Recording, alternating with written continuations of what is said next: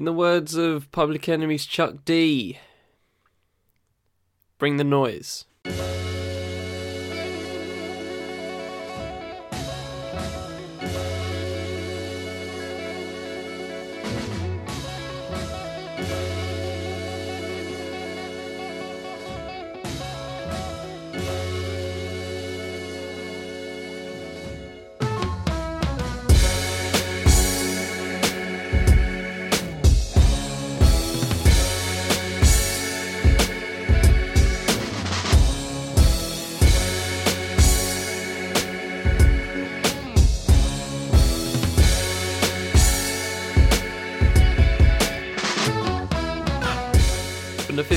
Podcast Network. I am Charlie Taylor, and this, this is what's good. Oh, I'm, I'm excited for this show.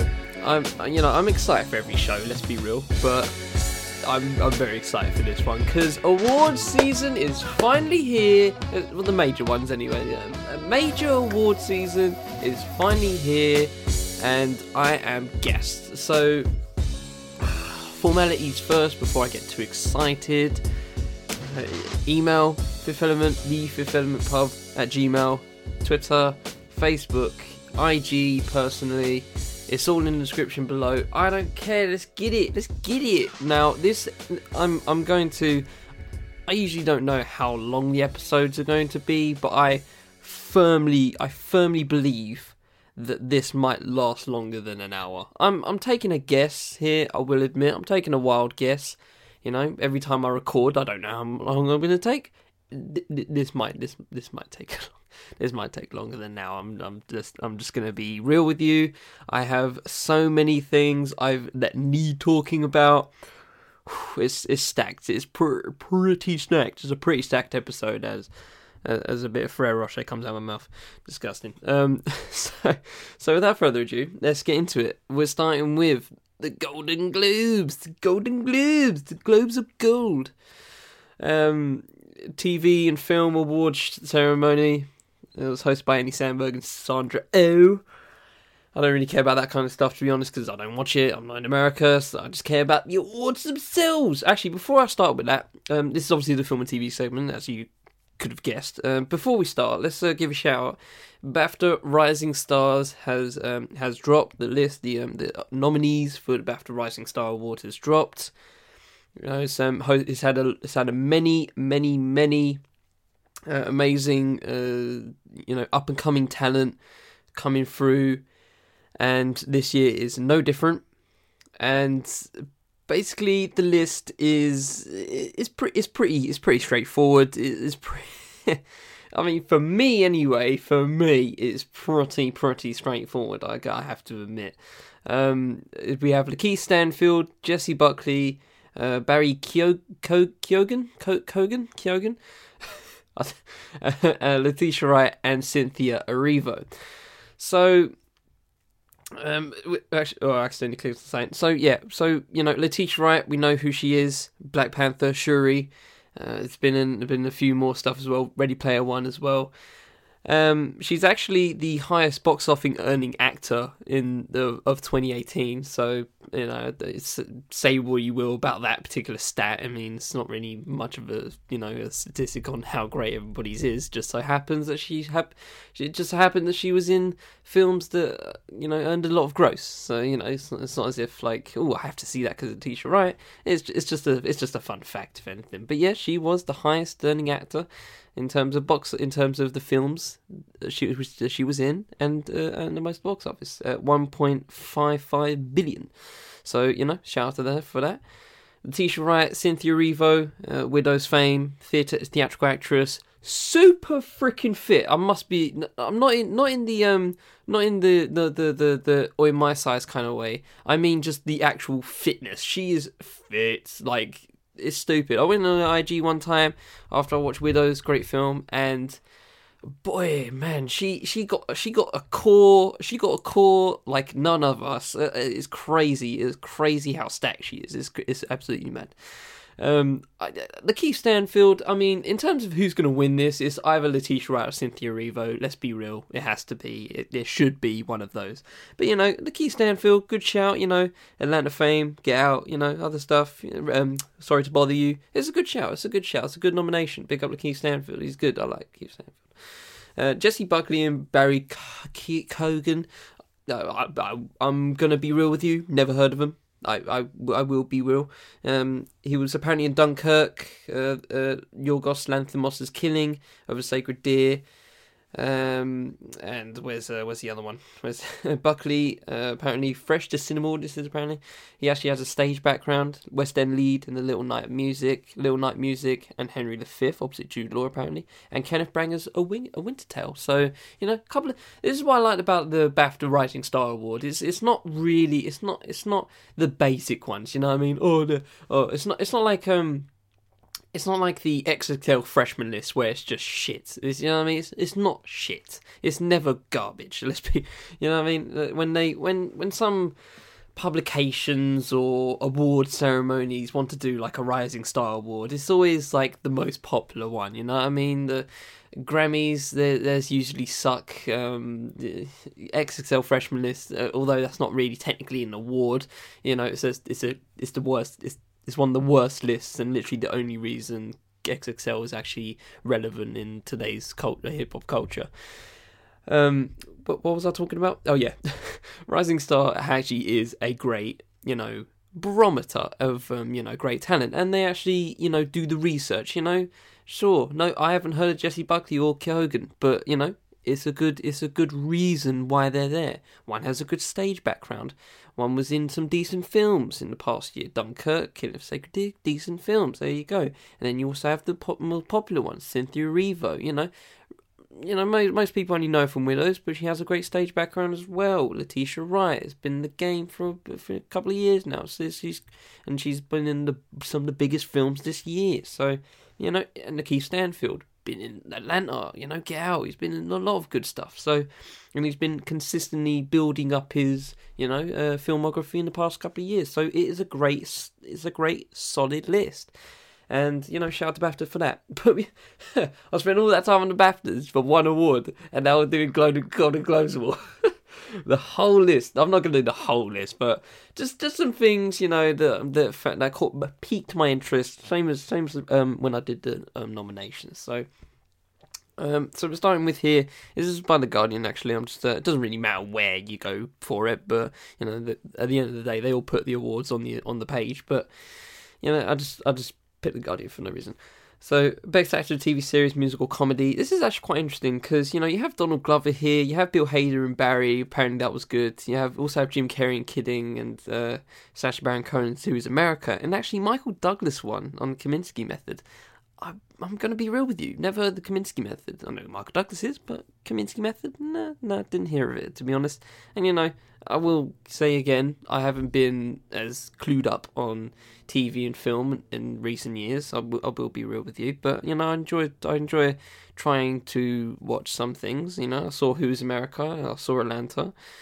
Um, I know of Kidding, and I've heard positive stuff about Barry. So you know, and the Kominsky Method ran under the radar for me. Ran under the radar. Do not know, but hey, big up Michael Douglas. Best animated film: Spider-Man Into the Spider-Verse. Completely fine with that com- really completely fine with that. Actually, I think that's the best out of the five. Uh, to be fair, so yeah, big up Spider-Man and Spider-Verse, boss film. I need to, I need to see that. Need to see that. Uh, best actor Richard Madden in The Bodyguard. Hey, that's a good shout. That's a good shout. that's a good, you know, out of the five, I'm I'm fine with that. That's a good pick because he was actually very good in that. I really enjoyed watching Bodyguard, same as everybody else. Live tweeting through that. Very enjoyable, very enjoyable. So you go from that, and then you go from best TV series drama, and it has like the similar set of shows. Um, and the Americans won it instead. Interesting pick. Not gonna really battle that to be fair, because I haven't watched the Americans. I did like Bodyguard. Did really enjoyed uh, Killing Eve. Uh, one of those two I've been fine with, but yeah, fine. Americans, sure, why not? Um, best supporting actor, yeah, not gonna go for that. Yeah, best actress, not gonna go for that. Mm, best score, yeah, go on then. Best score. So we have, um, you know, Quiet Place, Isle of Dogs, Black Panther, The First Man, Mary Poppins, Michael Beltrami, uh, Desplat, Lodrin Gorison, Justin Hurwitz, and Marc Shaiman. Justin Hurwitz for First Man won it. Mm, interesting. I mean, I get it because you know all the, all the, every time there's a space film or you know every, every time there's a space film or a war film, you know the score is going to be in the nominations. You know because those films warrant a great score. They always do. They they always need a great score to make it truly great. You know why is 2001: A Space Odyssey so great? Because the music's so great, especially the na, na, na, na, you know it's iconic. Obviously, that's not a best example, but yeah, stuff like First Man, you know, a lot of war films, they always get it. So, you know, I'm fine with that. Best song. Mm, you know, you know, I'm going. For, you know, I'm gonna ride for all the stars for the rest for the duration of award season. I'm going to be real with you. Grammys, you know, Oscars as well, and also Golden Globes. I'm riding for it. I'm riding for it. But a shallow one, shallow Star is Born won this time. Fine, sure, why not? But I'm, I'm, I'm pulling for all the stars for at least one of the three. One of the three has to be. Hopefully the. I'll be, I'll be gassed. I'll be. If, oh, just Kendrick and SZA just roll up in the Oscars. That'd be so great. Best Supporting Actress. Big up Regina King. If Beale Street could talk. Amazing actress. Been in the game for years. Amazing. Uh, great speech as well, saying dedicating us uh, to the, uh, giving herself a vow that she every all of her projects that she produces will be fifty percent women, uh, and cast and crew. Very great, uh, very amazing speech. Really enjoyed that. Uh, best TV act, best actress in TV series drama, Sandra Oh, big up, great, uh, amazing performance in Killing Eve. Really enjoyed that uh, film. Uh, really enjoyed that TV show. Best supporting actor. Okay, right. This is where this is this is this is where this is where we get we we pump the brakes in the whole thing of talking about the Golden Globes, and I have to talk about Green Book again. So so best supporting actor Mahershala Ali won it for Green Book, and I'm completely fine with that. Love Mahershala Ali. Love the sounding of the character of Don, the Dr. Don Shirley. Love it. Love the sound of it. Only saying sound of it because I haven't seen Green Book. The, the, just on the face of it, Green. Uh, you know, uh, Don Shirley just sounds amazing as a character. You know, as a character, and the fact it's a biopic and he was a real person is all the more fascinating. You know where I'm going with this. So best screenplay out of Roma, The Favourite, Barry Jenkins, if Beale Street could talk, Adam McKay in Vice. Who won it? Nick Vallelonga, Brian Currie, and Peter Farrelly in Green Book. Are you pissing me off? Now, here's another another layer to the problem of why I fucking sick of this uh, conceptual, lazy conception of Green Book. Lazy. So, you know, during the Golden Globe you know, during that period of the show actually going on, you know. So Viggo Mortensen, this is from IndieWire. Viggo Mortensen dismisses Shirley family claim that Green Book lies about the story. Hmm, okay. So who should I be- who should you believe, ladies and gentlemen? Let's let's let's form a poll in your own head. Just uh, go into your mind and form a poll. Uh, a quick game of quiplash. You know. So who are you going to believe here? Are you going to believe the actor that took the script and just saw the script and went, okay, I'll do that? Or you taking the family, half of the family, you know, two families here, Vallelonga and Shirley, admittedly, right? Are you taking one of the families of the estate uh, of of Dr. Don Shirley? Are you taking that, or uh, you know, who say it's it's bollocks, it's all bollocks, it is poor conception, whatever they're saying, uh, and or you be- or you believe in the actor that acted as the white guy that was not part of the actual that is not part of the estate that they're talking about. Hmm, who to believe? Who to who to take who to take word from? Who to take someone's word as as as gospel? Hmm. So let's get into it right quick. So uh, last month, family members Dr. Donald W. Shirley, Pablo Shirley in the movie, gave an extensive interview to Shadow and Act. I put it in my notes when I talked about Green Book a few months, a uh, few a month ago or a few weeks ago, and criticised the film for being a symphony of lies. Quote, when asked about these claims by Variety at Palm Springs International Film Festival, Green Book co-star Viggo Mortensen dismissed them. Writer Nick Vallelonga has shown admirable restraint in the face of some accusations and some claims, including from, couple of from a couple of family members that have been un- unjustified, uncorroborated, and basically unfair, that have been countered by other people who knew Dr. Do- Dr. Shirley well, Mortensen said. There is evidence that there was not the connection that the family members claimed there was with him, and perhaps there was some resentment. Mm, okay, right, interesting. So here's the here's the fun bit. So little asp, little snippet of uh, talking about uh, of of the, Shirley Shirley family estate, whatever you want to call it, talking about uh, the actual film itself. So here we go. Uh, Dr. John, Dr. Shirley's brother Maurice said Vallelonga was never called a quote friend by Dr. Shirley in real life. Maurice's wife Patricia said the two men's relationship was purely an employer-employee relationship, which excuse me, which Maurice added quote the only kind of relationship that Dr. Shirley ever had with any of the people he worked with. Uh, ever had with any of the of, of the any of the people that he he worked with. You ask what kind of relationship he had with Tony. He fired Tony. Maurice said, "Quote, which is consistent with the many firings he did with all of his chauffeurs over the time. Tony would not open the door. He would not take any bags. He would take his chauffeur's cap off when Donald got out of the car, and several." Uh, and several times Donald would find him with the cap off and confronted him. When you hear that Tony had been with him for 18 months, I can assure you no chauffeur lasted with my brother for 18 months. When Variety asked Green Book director Peter Farrelly to weigh in on the backlash from Dr. Shirley's family, he responded, quote, I'm very disappointed by that. I wish they were, and they have a right to their opinion, but when we went down that road, we looked into the heirs of Don Shirley, and unfortunately it wasn't the family. The heirs were friends when we found out about the family, we tried to embrace them, and they're not having it right now. It's very disappointing. Do you know why they're not having it, Mr. Farrelly? Is because you wrote the script to be to, to, to be what's the word? What's the what's the word I'm looking for? Um um catering. For, uh, there's a better word there, but catering to more of the Vallelonga family even though the actual story here is about Dr. Don Shirley and his amazing life that he had.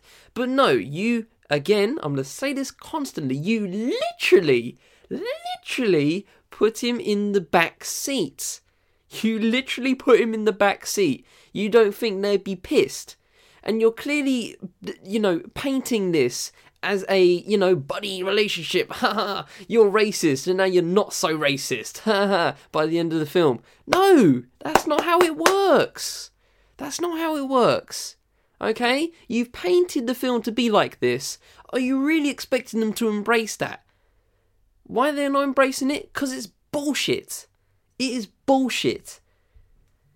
How the hell Golden Globes gave them the screenplay, I have no idea no idea. From a conceptual standpoint, which includes the script, from a conceptual standpoint, it's a lazy film. Lazy.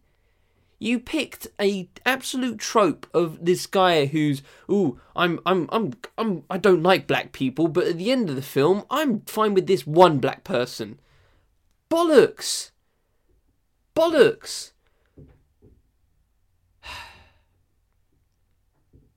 So while I'm talking here, uh, big up Sandra O. Um, you know, major. Yeah, yeah, yeah. I'm gonna, I'm gonna just move on. just gonna move on like that. Yeah, she actually made history three times at the Golden Globes.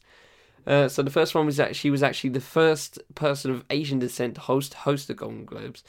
Uh, second one was she is the first woman of Asian descent to win multiple Golden Globes, and she was the first woman of Asian descent in 39 years since Yo Shimada for Shogun in 1980 uh, to win a Golden Globe for Best Actress in a TV Drama. So, you know, big up Sandra for that. Big up Sandra. So let's continue with the awards themselves. Now that I've gotten past that, I'll probably it'll probably come up again. But hey, let's get let's let's let's continue. So, not a fan of that. Yeah, best actor musical comedy. Christian Bale won that for Vice. Uh, that's quite that's kind of interesting list, you know. Lin Manuel Miranda for Mary Poppins, Mr. Mortensen for Green Book, Robert Redford, Man, Old Man the Gun, and John C. Reilly for Stan and Ollie. I really want to watch Stan and Ollie. It looks it looks quite interesting, to be fair. You know, uh, yeah, it just looks kind of interesting from a feel, from a feel good factor. It looks very feel good. I, I enjoy those kind of films. Uh, yeah, fascinating. Christian Bale won that for Vice. It's like, um, and it's the only one win for Vice so far as I'm as I'm looking as I'm looking at this. And he actually uh, said uh, thanks to Satan for helping me prepare for this role. It was quite funny. Riled up the Republicans back uh, back in the old US of A. Um, best foreign language film Roma. obviously. I mean, how could it not be? How was this not um, in the actual best best film category? Damn dog, you scared. I hate the. So the door's on the left of me, and when you see the door open, just just basically scares the shit out of me. Yeah, get out, get on, go on, leave, leave the room. Uh, where we at? Yeah, not found that. Best director, big up Alfonso Cuarón for Roma. Um, would have been fine with you know mm, Spike Lee for Black Klansman or Adam McKay for Vice. Why not? But yeah, Alfonso Cuarón's probably the probably the logical option here. Uh, da, da, da, yeah, Kominsky Method. There you go. Won best TV series, musical comedy. It must be good then. It Must be good then if it's if it won you know the best actor and the uh, best TV series. It must be that good. Um, where we going from here? Best actress, yeah. Oh, there you go. Best film, best film, musical or comedy. LMA fucking O. Green Book. Wow. So again, we're talking about a uh, we're talking about a film that should not be that funny, but they've con- but they've made it feel good. Again, lazy conceptualization, uh, conceptualizing, lazy and they actually won over The Favourite, over Crazy Rich Asians, over Mary Poppins Returns, and Vice. I have never you you rarely see right you rarely see a, a a nominations list and you and you can clearly see which one is fifth and it actually wins it. Absolute fucking joke. Absolute joke. This one so many this actually dominated the Golden Globes this film. I do not understand it. Really don't understand it. Wow, unbelievable. And uh, you know, best actor drama Rami Malek, Bohemian Rhapsody, and also best film drama Bohemian Rhapsody. Again, again, you know, well, not again, but uh, I'm I'm kind of um. I'm kind of fascinated that why Golden Globes, why the you know, uh, the Hollywood Foreign Press actually voted for their voting methods this year. It's kind of um, it's kind of disappointing in my eyes, honestly. Like, um, as it pertains to TV, you know, they kind of messed up in terms of nominations in my eyes. Uh, there's a lot of shows that are missing here in terms of, you know, nominations in general. Films, uh, yeah, yeah, they did okay in terms of nominations, but the wins, the wins are terrible here. I mean, I, I, Rami Malek, was he was he really that good? Can can can someone corroborate? Can someone like tell me? Because I haven't seen Bohemian Rhapsody. You know, in terms of biopics, okay, we're talk, when we're talking about biopics, you know, we, they have a person to, you know, they have a real life person to mold off of. Is Rami Malek was he absolutely perfect for this? You know, not in terms of like for the role. I mean, was he perfect in terms of performance? Okay, he looks like he he has to look right. He has to look down pat. I saw the trailers. He looks down pat. It looks on point. He looks like Freddie Mercury, sure, but is he really best act, actor worthy in terms of this? You know, we have you know Bradley Cooper here, we have Willem Dafoe here, Lucas Hedges, and also John David Wash for Black Klansman. Is he really that? Are you putting him in the biopic Hall of Fame in terms of you know acting as a as a real life person? You know, if if if Rami Malek's winning this right for Bohemian Rhapsody, of you know a strong a strong contender win it for uh, the Selma, because I figure that was a way better performance in terms of acting as a biopic, you know. But hey, that's just me. And also Bohemian Rhapsody. I mean, yeah, again, out of the five, I consider that fifth. My my opinion, you know, you know, Bohemian Rhapsody, Black Klansman, Black Panther, Street Could Talk, A Star Is Born. I consider all four of those better than Bohemian Rhapsody, in my opinion. But yeah, I mean, overall, I'm kind of disappointed in the actual, you know, overall list. It's a, it's a bit, it's whack. It's it's whack, and you know they they've given they've given Green Book steam, and I I really hope the I really hope the you know Academy for the Oscars doesn't you know follow suit because you know, I'm I'm fine. I'm fine with Mahershala Ali winning everything because he is one of my favorite actors right now, and I completely understand. You know, this is my this. It, if if if it's confusing of why I appreciate Mahershala Ali in his role and but not the actual film itself, I think you can. You, I think you can do that because, you know, in in terms of a biopic, you can enjoy a certain character, right? Especially in a biopic, actually, you have this character and he's amazing, but the overall film is bollocks just from its conception. It's rubbish. It shouldn't have happened. You can't you can't even call it Green Book. It's not even about the Green Book. I think uh, on the Shadow and Act article I read on the review of it, I think they only mentioned the Green Book like th- one or three times, something like that. Like they don't even reference it. It's not even a plot point or anything. It's not a plot point. It's not a driver of the story. It's it's nothing. They considered it nothing, and they had the audacity to call it Green Book. There are so many things wrong with that film. So many things wrong. And Mahershala Ali is not one of them. Definitely not one of them. But you know what? 24 minutes. I really thought I'd take longer than that. I really thought I'd take longer, but good on me. I, I, I kept it. I kept it uh, simple. Um, since we're talking about Golden Globes, um, I wanted to talk about this is an article from Vox. Uh, this is kind of interesting. Seven winners and two losers from this year's weird Golden Globes. So I find this uh, quite fascinating when I read it, and I thought it'd be good to read. So winner Sandra O, oh, you know, completely no brainer. Sandra isn't known as a comedian, but she makes a great comedic partner for Andy Samberg. That's not what we're talking about here. Don't really care about hosting. But in just being on the stage, she was making Golden Globes history. I was the first woman in Asian descent, as we talked about. She also won a Globe for a performance on BBC America's Killing Eve, in which she plays the title character, a detective looking for a mysterious killer. It was her second Golden Globes win after the supporting actress win in 2006 for Grey's Anatomy, which made her the first woman of Asian descent to win multiple Golden Globes and the first in 39 years to win a Globe for Best Actress TV Drama, as we know. With this year's Golden Globes, which included half tribute to diverse faces in the crowd, she was a true winner in more than one way. Another winner, just about, in brackets, every major TV awards player. Until the final two TV awards of the evening, no single program had won more than a single Golden Globe, and very few networks had won more than a single Golden Globe. Indeed, the night's big TV winners were Netflix's Kominsky Method and FX's Assassination of Gianni Versace, American Crime Story. Both programs won just two awards. See, that's why I enjoy it. I enjoy the parity of it. That's that's quite that's why they did I think kind of well in terms of who won. I guess in TV, you know, in terms of just being not fair, but like in just um in just being I don't know, just uh, not. I guess I guess you can see you could you could actually take this as a negative, saying like there weren't a there wasn't a standout show in 2018, and you know you could say that you you could say that to be fair, um, considering only two shows won two awards, usually people, some some shows actually clean up, you know. But uh, you could take that as a negative, but I take that as a positive of how strong, you know, the TV TV industry in America and and also and well less so in the UK, but you know it's kind of strong. But you know it can always get better.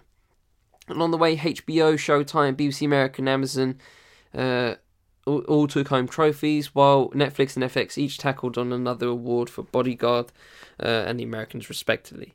Um, understand that they showed Bodyguard on Netflix instead of um, BBC America. Don't know why, but yeah, um, they showed it in America and obviously BBC here in the UK.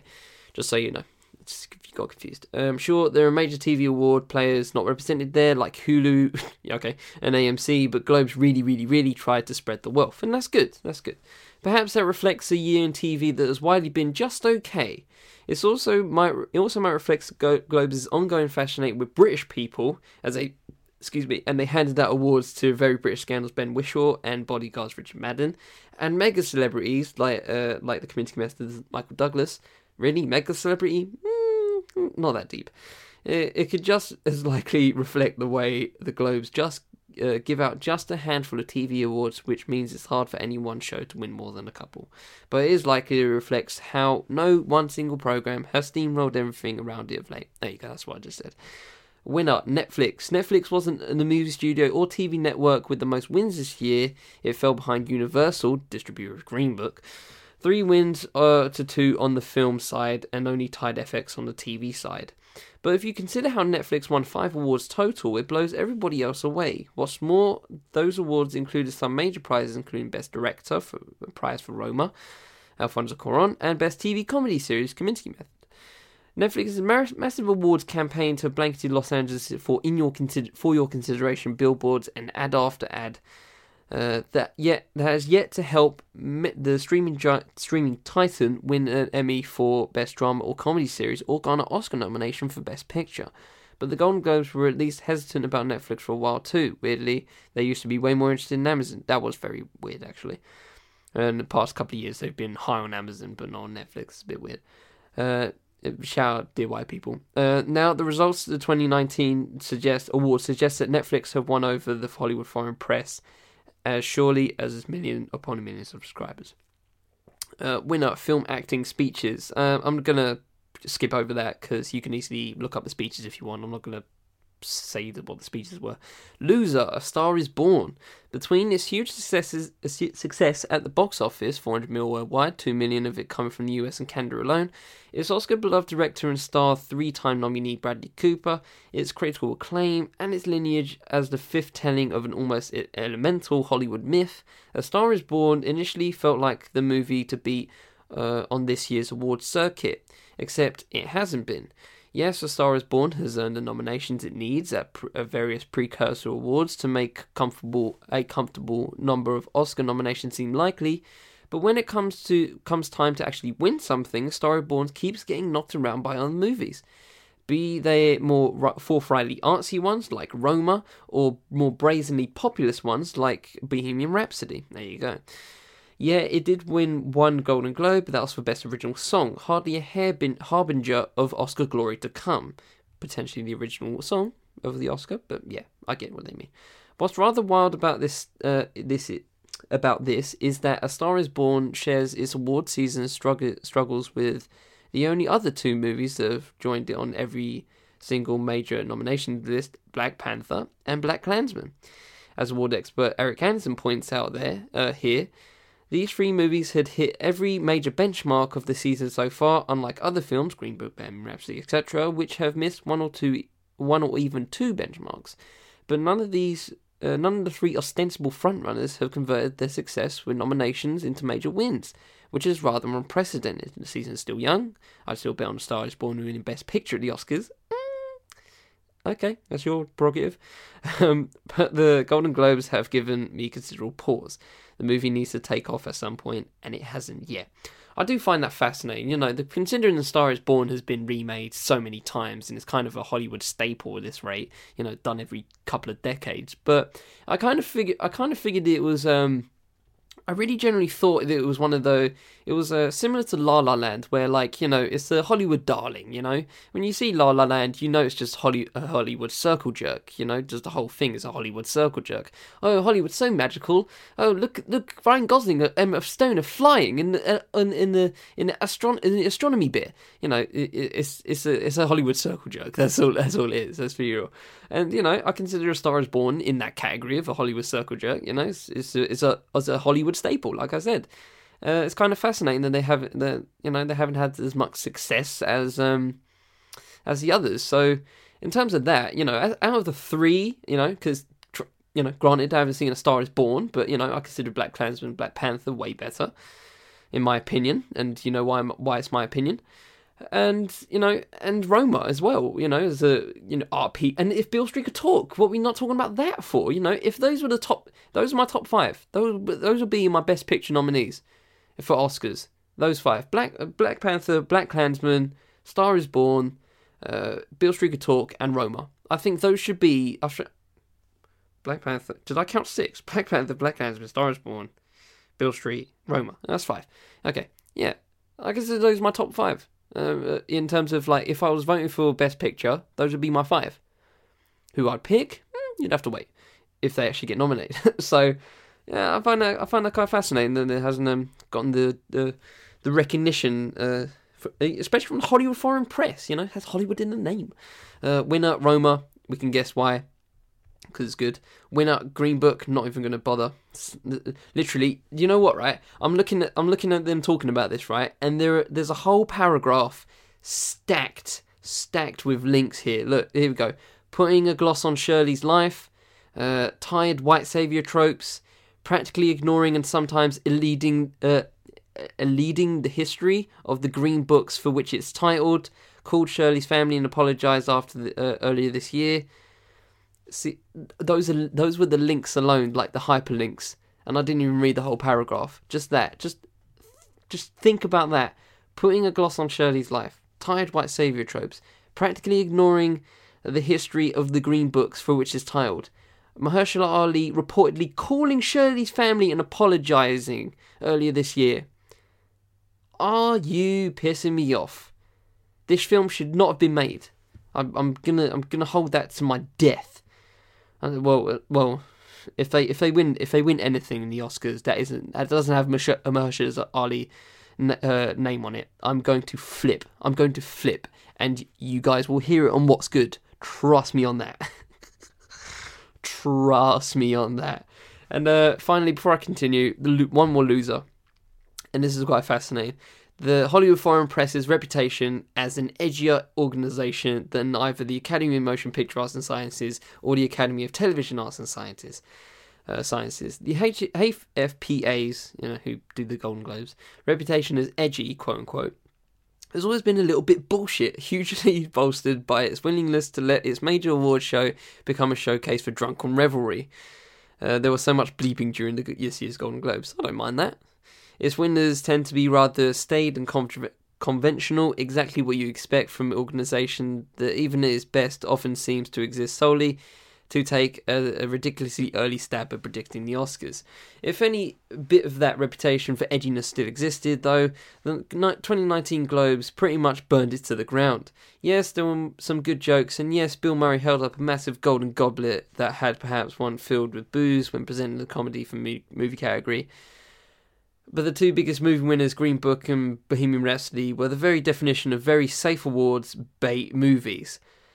Yeah, that's another thing, you know, awards bait movies. You know, because yeah, I, I mean, I don't really consider,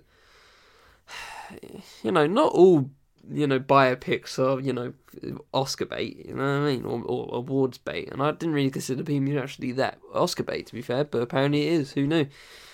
Um, you know, I'm so, I'm honestly sick about talking about Green Every time it comes up, I just want to talk about it, but I just know you guys are going to be fucking rolling your eyes. Stop talking about Green Book.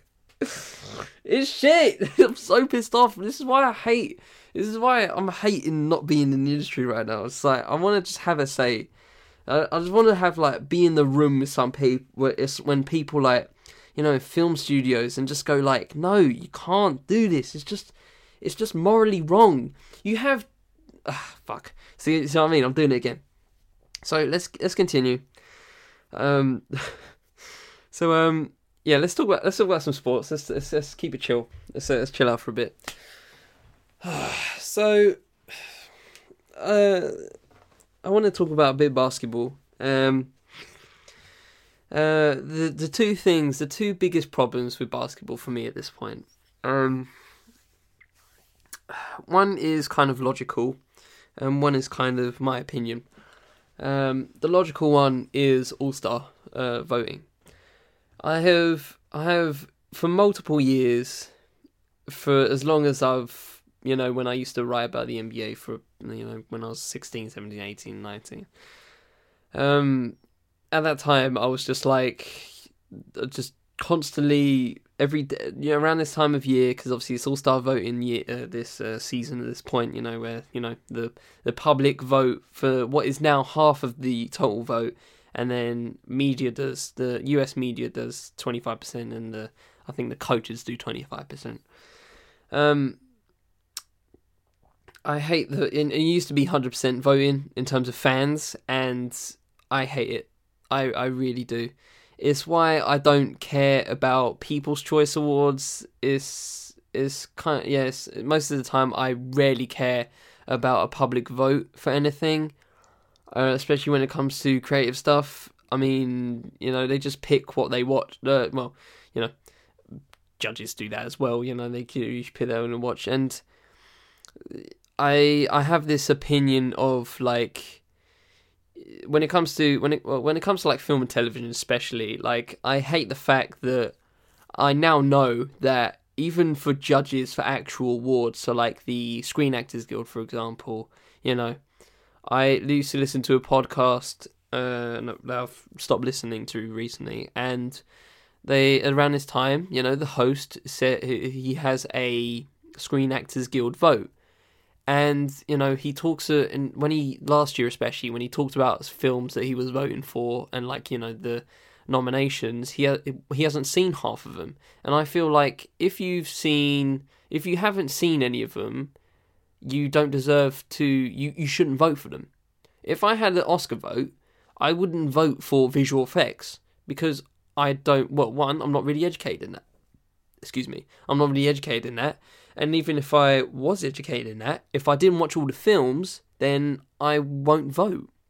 Straight up, I think that's just. I just think that's common sense. I think it's like you know common decency for the arts, and I feel like you know sports is a little less than that. But you know they they just fans for sports just take it for granted. Let's be real.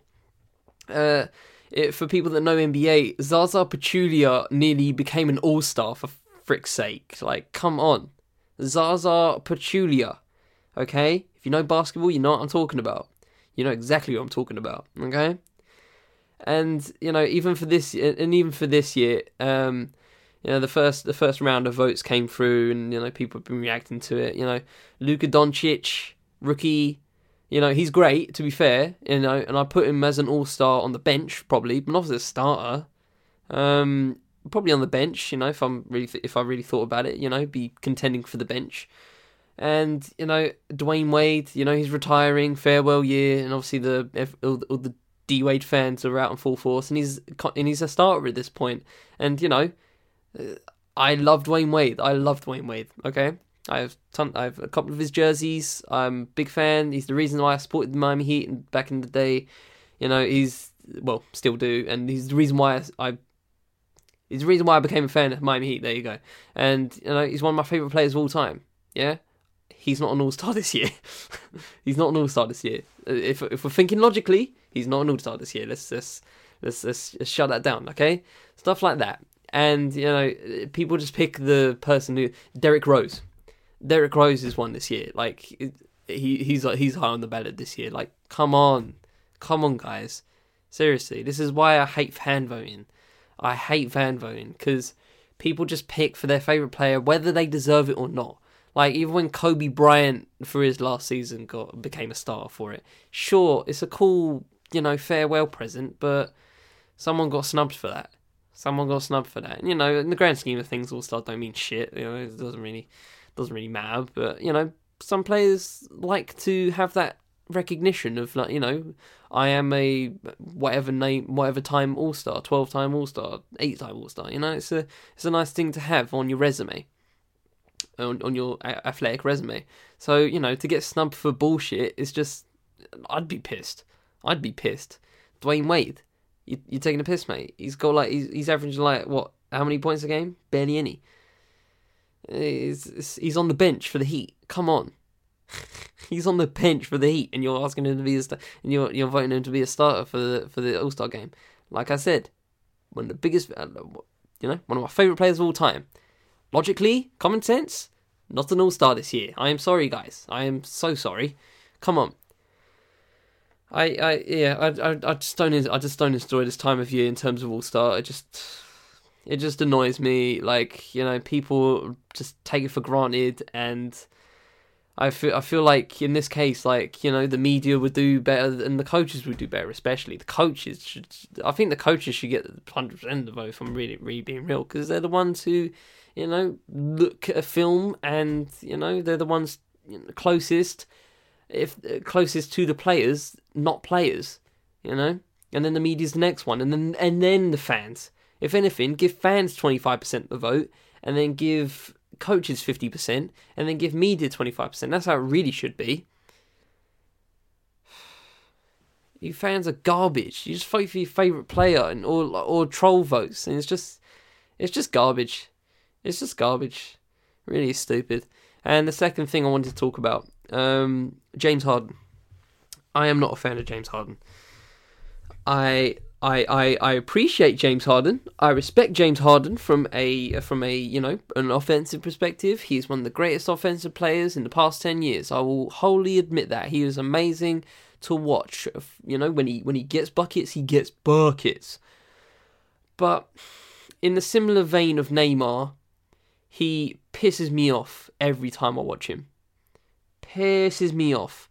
When I was watching the World Cup this year, uh, last year, um, in Russia, and uh, I was, you know, I I made it a point of viewing to watch Brazil because I enjoy watching Brazil as a football team. I enjoy watching Brazil. I, you know, I had them down as potential winners. It was for me. It was either Belgium or Brazil. I said one of the two Bs. That's how I kept saying. It was like who you got to win. I went one of the two Bs, Belgium or Brazil. That's what I said. So you know, I had I, I had some you know personal stake in uh, Brazil. No, not monetary anyway, but just some personal stake. I just I wanted I you know wanted to flex, saying ah, I predicted it from the beginning. You know, like we all do. I wanted Brazil or Belgium to win.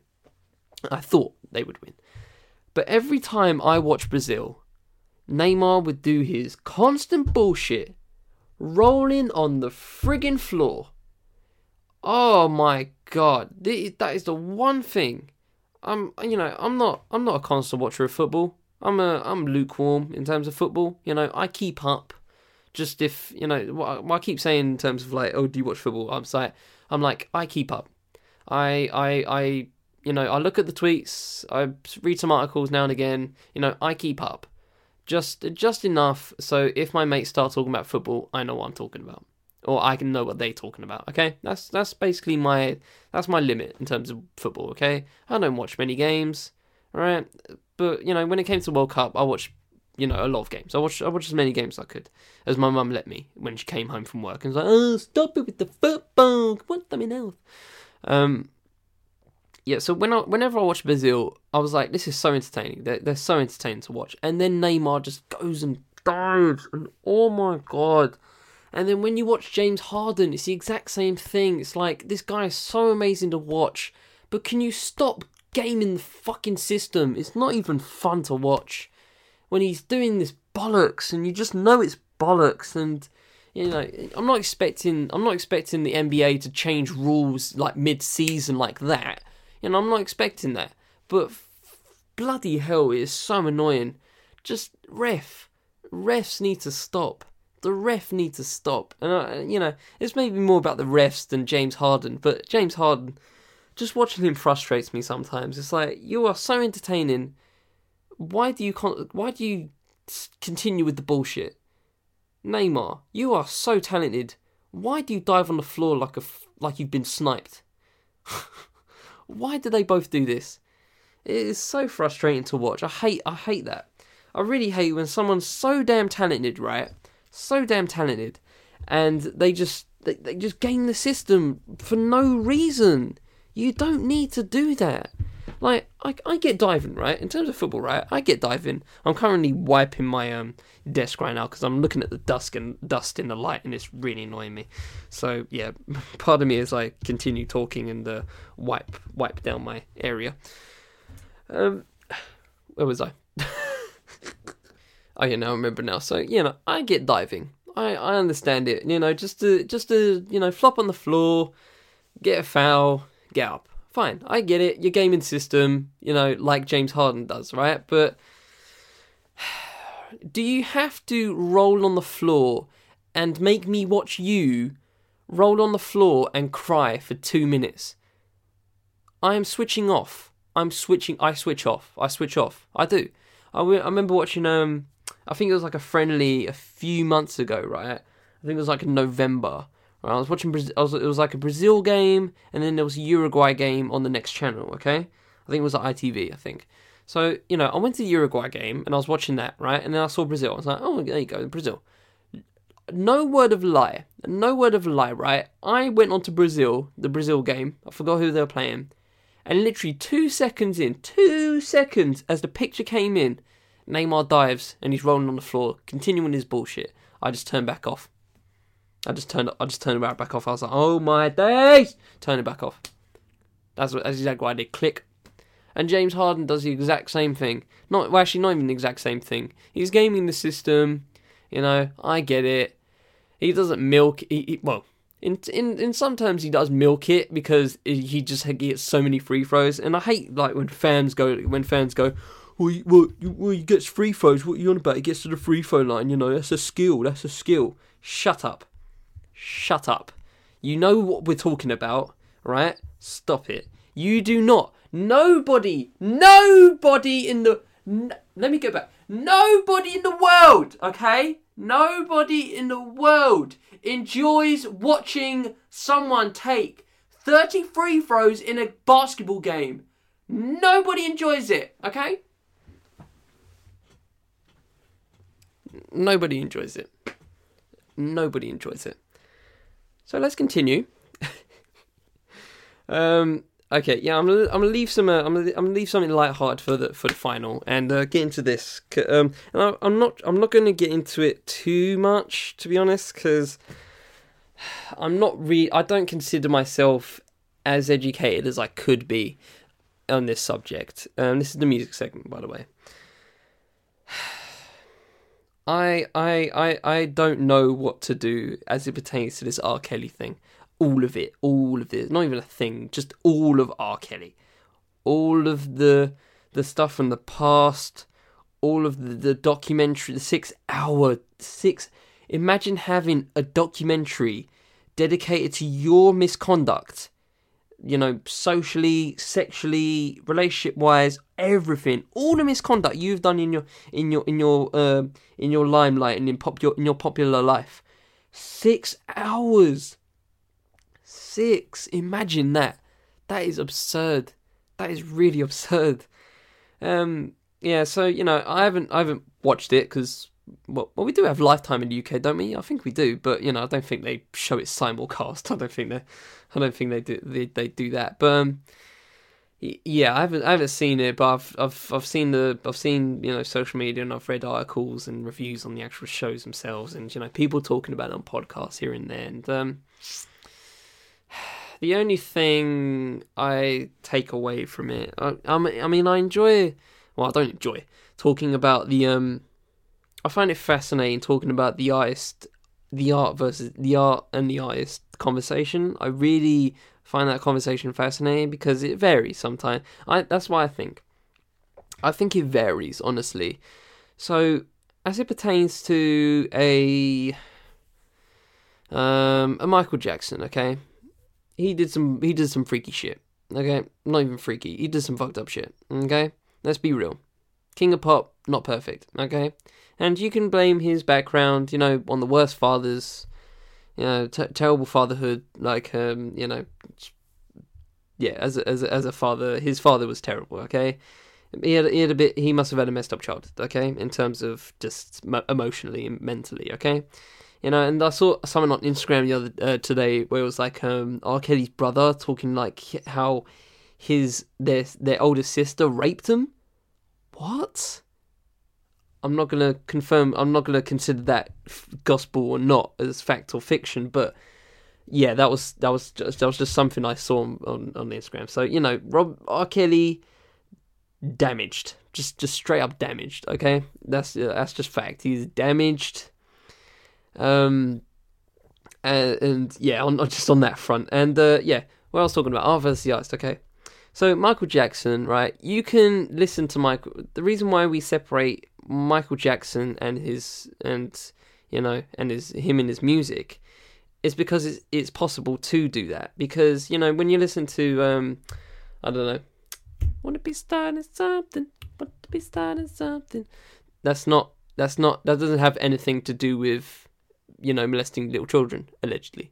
Or did he? Was he guilty for it? Allegedly I don't know. Let's just say allegedly for the for the tape. Um you know, uh, so you know you can separate that. That's not him talking about anything. It's just him talking about you want to start something. You want to be starting something. It's party anthem. It's a tune. It's a tune. It's a banger, right? Um, don't stop till you get enough. Just just Motown, just general Motown. You know, um, you can separate that. You can't separate R. Kelly and Robert Kelly. You you can't separate that. You can't separate that. You can't do it anymore you, you actually we shouldn't have we should have cut this dude out. We, we should have exiled this dude from from Aaliyah. Boom, exiled. We should have exiled that dude from Aaliyah. And what was that? 90, 90 98, something like that? 90s? Definitely 90s. Should have exiled that dude right there and then. And he didn't even have his peak of his career until after that. Okay? After that. And he had some allegations during the ignition days. Ignition and all that, Chocolate Factory, height, height of his career. And he was still having allegations then. Still didn't exile him. Still didn't exile him. Um, y- you can't separate him from, from his art. Um, the only problem is he has so much um, so much reach in terms of his art that it's very hard to do that. Some of some of your favorite R and B songs from back in the day, probably written by R. Kelly. Go on Wikipedia, have a check. so I'm not kidding, have a check. It might have been written by Robert Kelly. Um, like I said, I don't really have much to say on the you know the whole scope of it. I can say something about you know could you separate his art? No, straight up no. Um, when you talk when you when you you know when you're an R and B artist, you're talking about especially in that era, you're talking about loving women, you're talking about all that kind of stuff, talking about relationships, and what is all of this about? His relationships with women, sex, sex trafficking. Uh, uh, what, what's the what's the word? Um, like pets, like having women for pets, kind of thing. Like, it's it's just it's just mad. It's it's crazy. And you know, you can talk about the women as well as their own, you know, as their own validity of their points. Um, and it's not. And let's be real, it's not even just little girls either. It's actual grown women. It's it's it's it's absolutely crazy. It's like, it's so hard to encapsulate. This is this is like literally this goes back to like his early days. This goes back so long. This whole thing goes back nearly 30 years, right? It is such an anthology of just dirty, you know, uncorroborated hearsay. And that's why he ain't in prison, because it's all hearsay. And it's just so harrowing. It really is. And, you know, I'm going to stop there, but the last thing I will say, the last thing I will say about all of this, right, is that in America and well, especially in America in this case, and I think you know to every everywhere where there is black women, black women need to be heard. And I don't mean just you know listened to, but literally trusted. Like they they are they you know so many women came onto this documentary, so many black women. And whether they have said their story before or not is absolutely jarring to have to to have like such a condemn such a blind condemnation for black women and just such a such a blind distrust for them in terms of what they say and whether to there's there's, a lot that goes against black women honestly. And putting it simply it goes back to that you know michael uh, michael uh, malcolm x quote you know the most disrespected person in the in the in the US is the black woman, the most you know mistreated, most disrespected, you know the most just shit on person in the US is the black woman. Like you know this this is Malcolm X in gospel right now, just talking about this R Kelly stuff. That's the only that's that's the main thing I take away from all this is just the fact that we especially in America, they just don't listen to black women, and it's very jarring. So let's get into the last, uh, last, um, let's get into the last topic. His life, and it's uh, and it's very, and it's very, um, uh, and you know, I wanted to leave this for last because it's kind of upbeat for me personally. It's something I really enjoy in life. It's something that is a, a staple of my TV diet uh, for years, and I have thoroughly enjoyed it, and I really love the just the the history of it, the influence of it, how it even came about, how it even actually became a show that lasted six seasons. Desmond's at 30 years old. If you haven't heard of Desmond's, please look it up because it is one of my favourite shows of all time. It's about a barber shop in Peckham and it's just it's just super black. It's just so great. It really is so great. It warms my heart every time I watch it. It just reminds me back in the day as a you And I don't, and you know, something about me, I don't really have many memories of, you know, my, as many memories of my grandmother and her friends and, you know, her family, um, her family friends and stuff like that as much as I'd like. Um, but Desmond's is one of those things that like I can draw parallels at least. Um, so this is by Ross Davies in the Guardian. Um, one morning in 1988, Trix Worrell, young St Lucia-born writer, was sat on top deck of the number 36 bus going from Peckham to central London. He had just won Channel 4's d- debut writing competition, had been invited to d- meet distinguished producer Humphrey Barclay, and propose a new black sitcom but he had no idea what to pitch and had never written comedy before. As the bus stopped at the traffic lights on the Queen's Road, he was drawn to a scene below in a West Indian barber shop. It was called Fair Deal, recalls Worrell, and there were these barbers, their noses pressed against the front window, chirping the girls walking past. And I could see the customers in their chairs, half lathered and half shaved, waiting to get their hair cut but thinking nothing of it whatsoever. That's when it came, came to me. Worrell knew barbershops as hives of chat and gossip conducted over endless games and dominoes, and where the chances of getting an actual haircut were sometimes slim. Quote, the black barber is a community and a drop in, he says, and more crucially, a space where black people can just be black. By the time he reached Barclay's office, the kernel had crystallized into what into what would become Channel 4's longest running sitcom, Desmond's aired for the first time on 5, 5th of January uh, the following year, but to hear Barclay tell it, the show almost never came to light. My heart sank at his pitch, he remembers.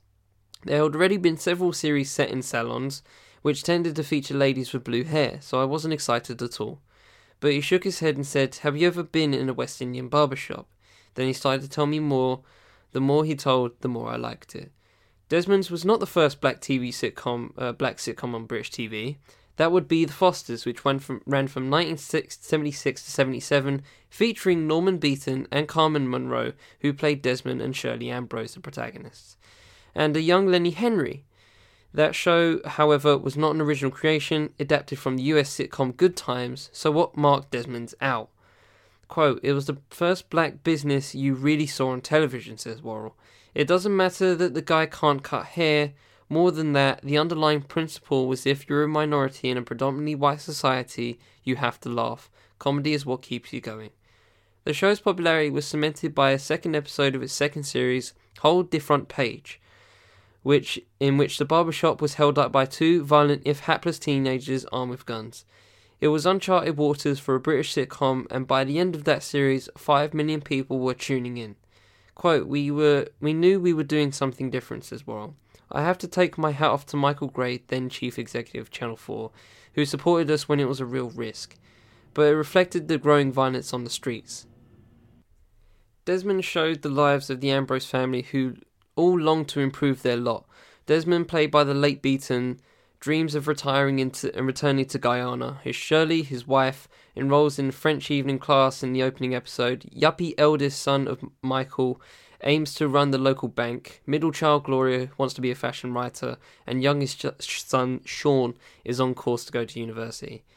Like most great sitcoms, Desmond thrives, thrives on its running gags and side characters. The frequent jubilant cry "Yaman" of Desmond, uh, Desmond's best friend Pork Pie, Matthew, the, the perennial student from the Gambia, with a penchant for old African sayings such as "The respectful goat doesn't fart in front of the chief."